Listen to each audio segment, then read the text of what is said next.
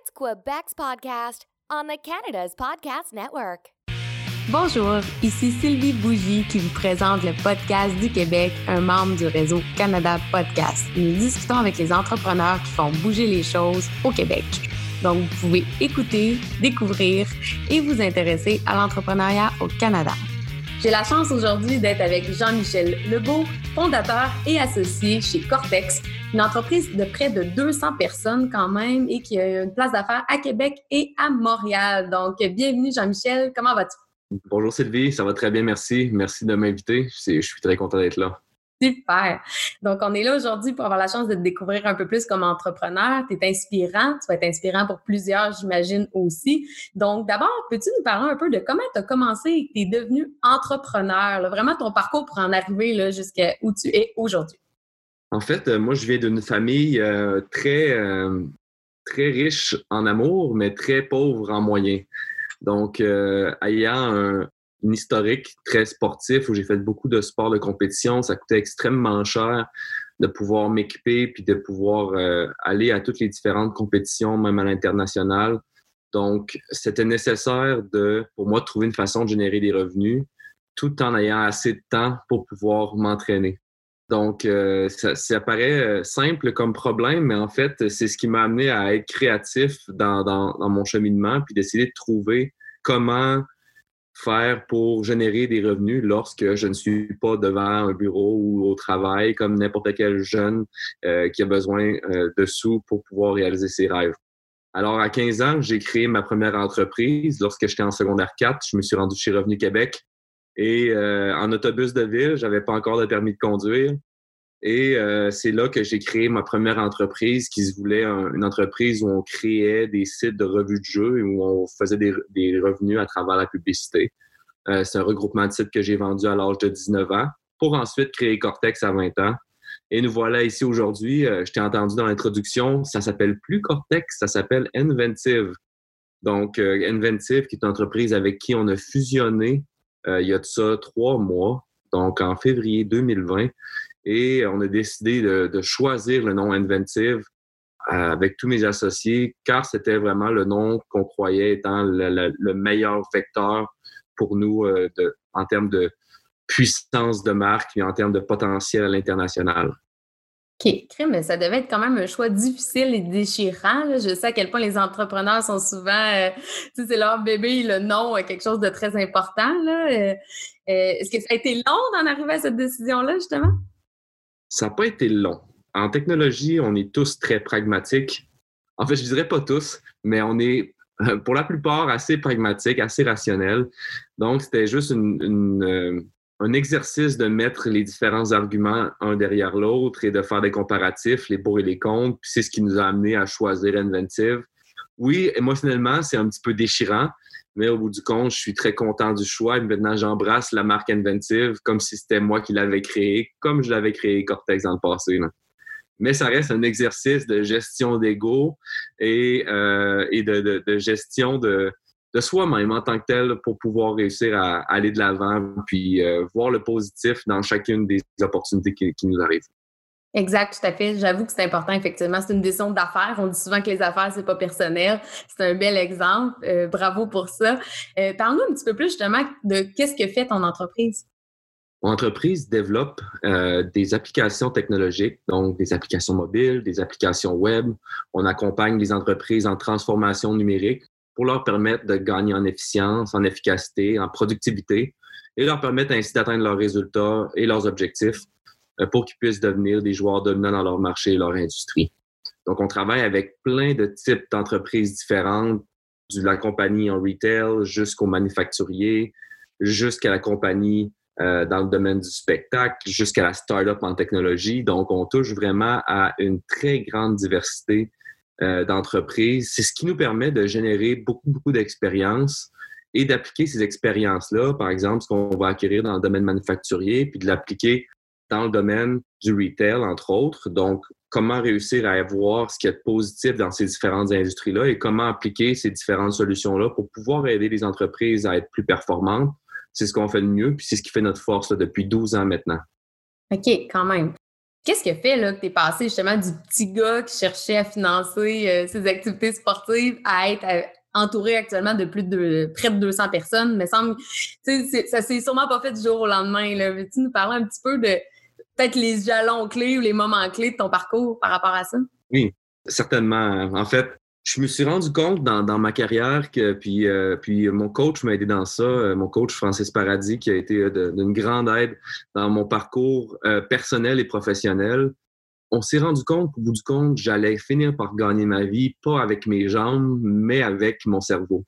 Puis c'est là que j'ai vraiment décidé de, oui, continuer à faire du sport, oui, continuer à prendre le sport au sérieux, puis d'être compétitif dans ce que je fais, mais c'est vraiment vers l'âge, je te dirais, de 18, 19 ans que j'ai vraiment décidé de mettre les bouchées doubles dans mes entreprises et euh, d'appliquer mon, mon, niveau de compétitivité que j'ai toujours appliqué au sport, mais de l'appliquer dans ce cas-là à mon entreprise et à l'entrepreneuriat.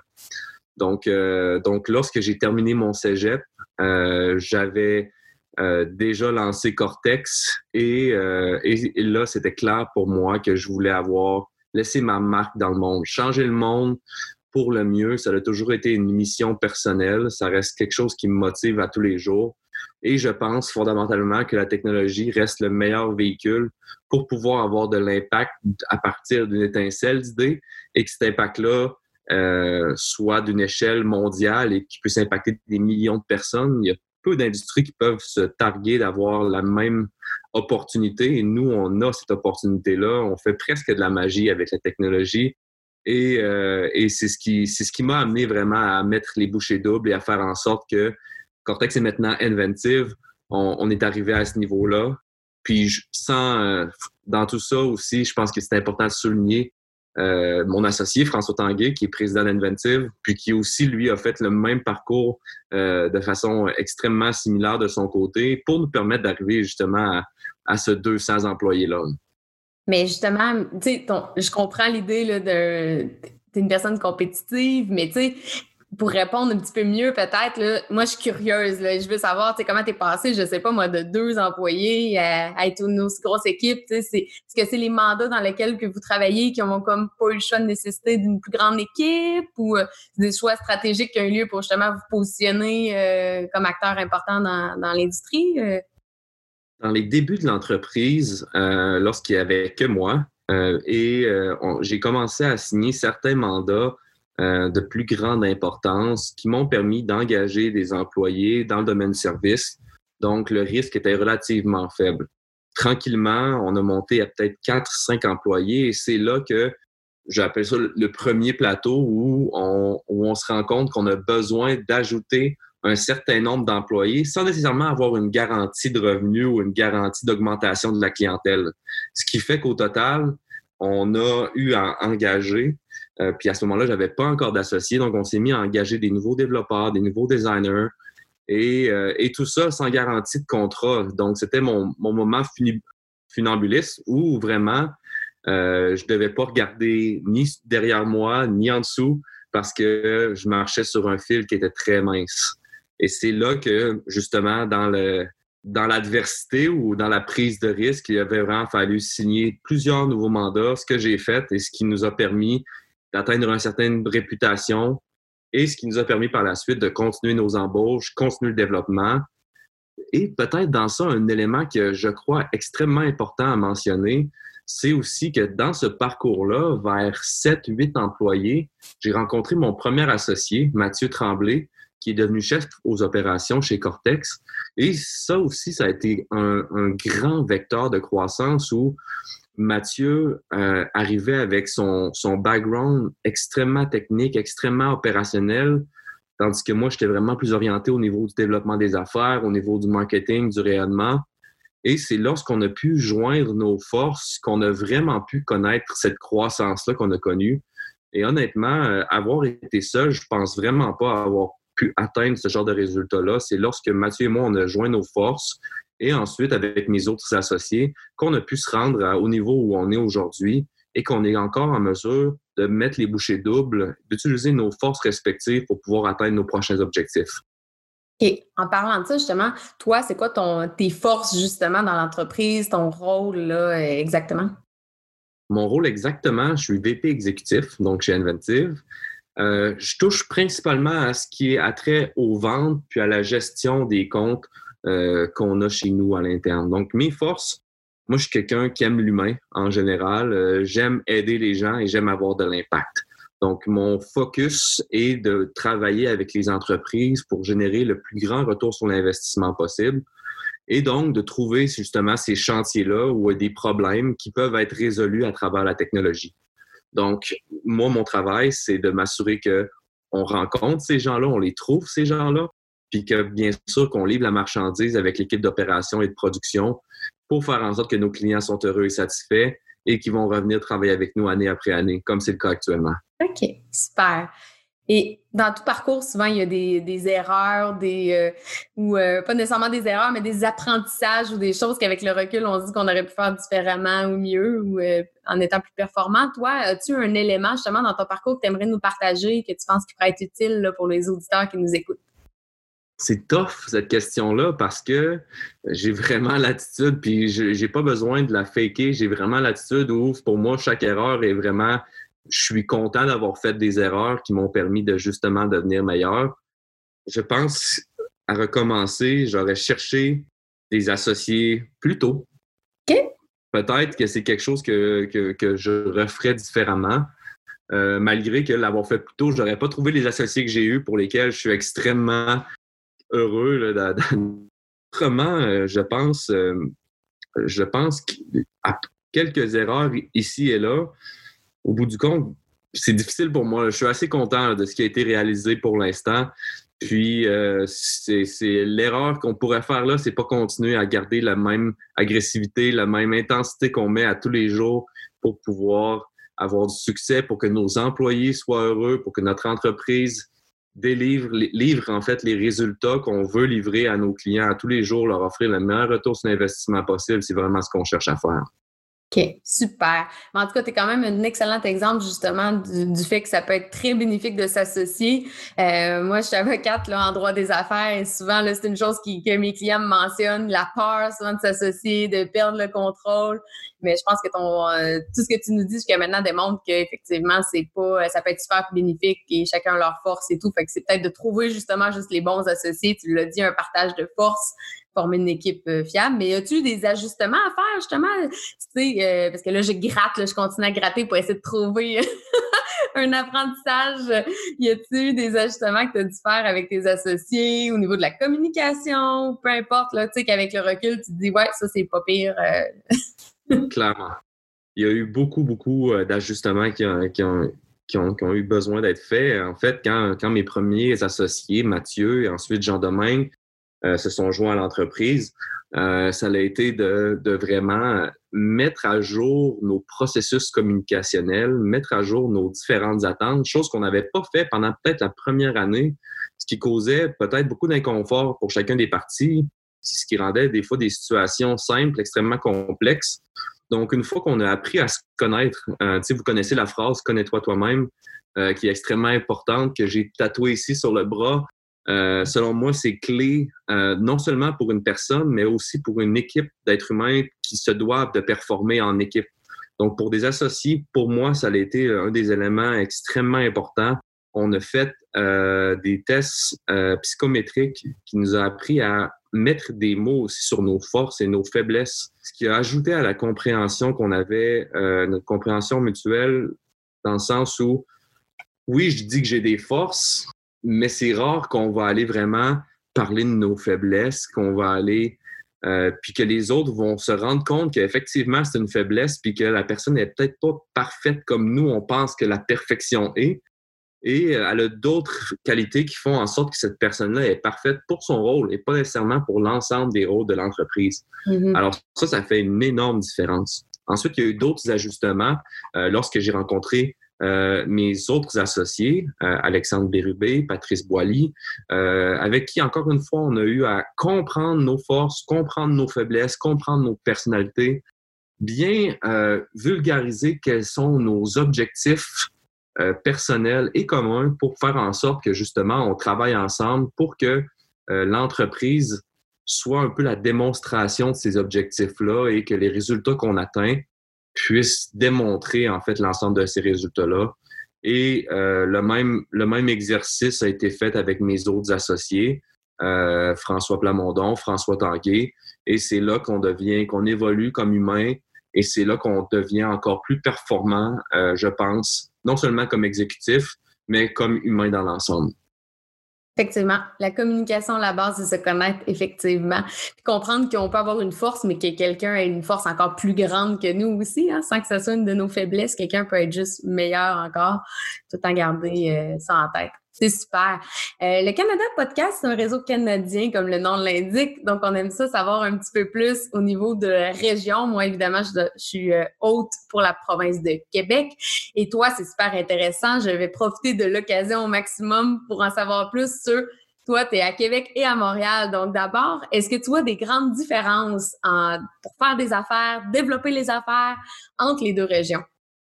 Je pense que oui. Je pense qu'il y a des différences qui ne sont pas nécessairement marquantes en tant que telles, mais quelques différences mineures.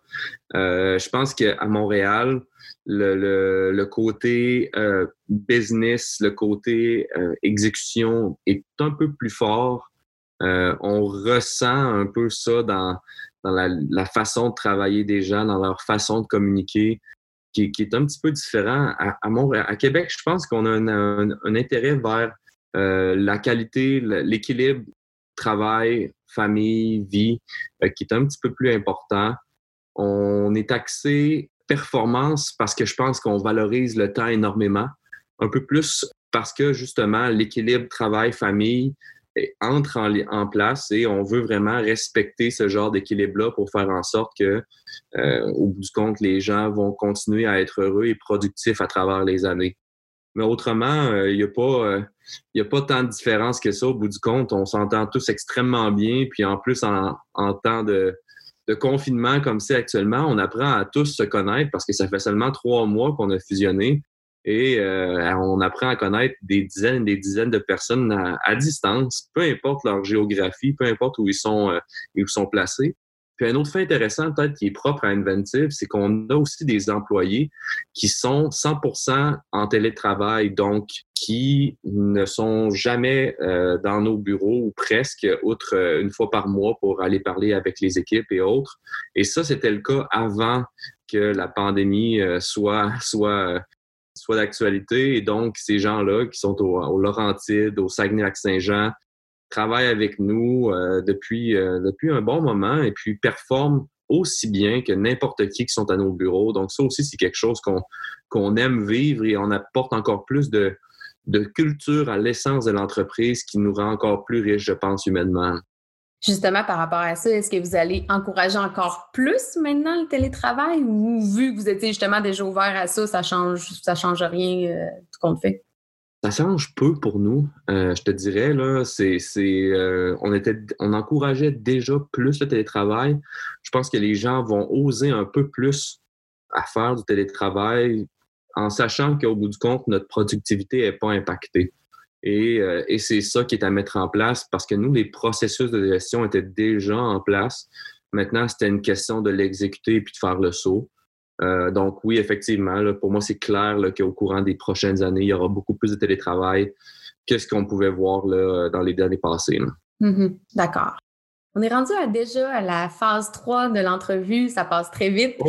Et c'est des questions courtes pour te connaître un petit peu mieux. Donc, euh, on parlait tout à l'heure équilibre travail-famille. Toi, as-tu de la difficulté à décrocher? C'est quoi un peu tes trucs, mettons, pour décrocher si tu y arrives?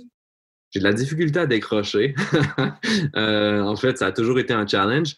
Mais en fait, pour moi, je ne cherche pas à décrocher non plus à tout prix, dans le sens où euh, je suis un entrepreneur. depuis que j'ai 15 ans, je pense à mon entreprise presque toujours. Donc, ça devient comme un réflexe pour moi et quelque chose qui est peu pénible.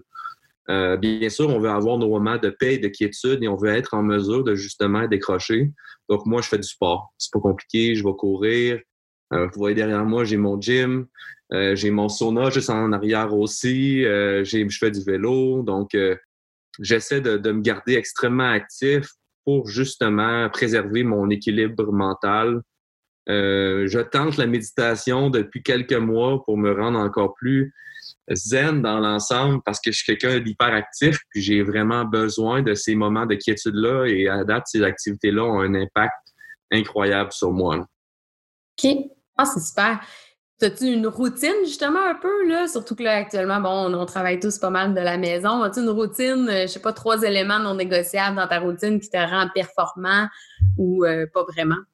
Pas vraiment. Je suis quelqu'un de très peu routinier. Euh, je te dirais que un des éléments non négociables, c'est que c'est presque sûr que je vais faire au moins 30 minutes d'exercice tous les jours.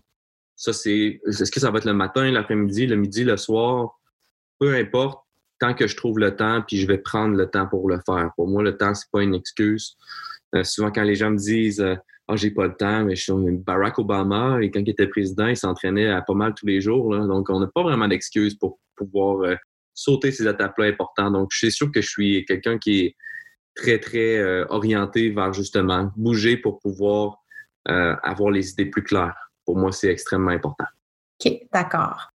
Euh, mettons que je te mets sur une île, je te prends, en fait, je te mets, c'est un peu bizarre, je t'apporte avec moi sur une île, tu es seul, euh, il y a une cabine téléphonique où tu peux appeler euh, quand tu vas être tanné, mais tu pas d'iPad, tu pas de téléphone, tu es vraiment là, sans technologie. Et la grande question, les grandes questions, c'est tu vas rester combien de temps sur l'île avant de prendre le téléphone et qu'est-ce que tu vas faire dans l'intervalle?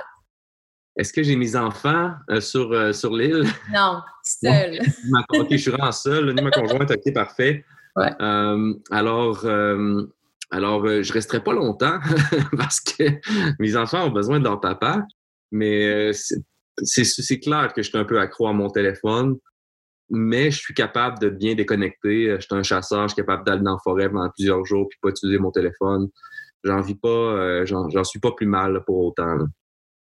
OK. Donc, quelques jours où tu irais chasser euh, sur l'île, mettons. Exact, exact. C'est bon. Ça me ferait du bien. Euh, bon, c'est déjà le mot de la fin. Tu peux nous dire peut-être comment les auditeurs peuvent euh, se tenir informés de toi, de ton entreprise, de tes nouvelles, et aussi si tu veux rajouter quoi que ce soit, là, c'est une minute que, qui t'est dédiée, mon cher. Wow! Euh, ben, premièrement, ben, pour aller voir un peu ce qu'on fait euh, chez Inventive, allez, voir, allez sur inventive.com, N-V-E-N-T-I-V-E.com. Euh, ça, c'est la première chose. Allez voir notre portfolio. Il y a quelques trucs assez impressionnants là-dessus. et puis peut-être vont vous donner des idées. Autrement, vous pouvez aller sur Twitter, Twitter slash JM Je suis aussi sur LinkedIn, qui va être, je pense, sur mon profil à côté de cette entrevue-là. Autrement, autrement euh, je pense euh, me contacter euh, via, via le, site web de Inventive est la meilleure façon de faire. Si vous avez des idées, s'il y a des choses que vous, dont vous aimeriez discuter, ça va toujours me faire plaisir. j'aime aider les gens, puis j'aime que les gens aient du succès. Donc, c'est, ça fait partie de, de ma mission, encore une fois, changer le monde un peu pour le mieux. Ah, c'est super. Mais merci beaucoup, sérieux. C'était très inspirant. on a appris beaucoup sur toi. Moi, ce que je retiens beaucoup, euh, le thinking de l'entreprise, laisser tomber l'ego, ça, ça m'a vraiment impressionné, surtout sur le choix du nom, d'être capable d'avoir des associés. Euh, je pense que c'est vraiment inspirant. Donc, euh, encore merci. Et aux auditeurs qui, étaient avec nous, n'hésitez pas à nous suivre donc sur Facebook et ou dans notre infolette. Donc, merci encore. Bonne journée. Merci beaucoup. Bye bye. Merci de votre présence et de votre écoute pour le podcast d'aujourd'hui. N'hésitez pas à vous inscrire à notre infolette ou encore dans nos différentes plateformes de réseaux sociaux pour en savoir plus sur les prochaines diffusions. Donc, euh, Canada Podcast est une excellente façon de se tenir informé de ce qui se passe dans l'entrepreneuriat au Canada. Donc, une bonne façon pour écouter, découvrir et vous intéresser à l'entrepreneuriat au Canada. À la prochaine!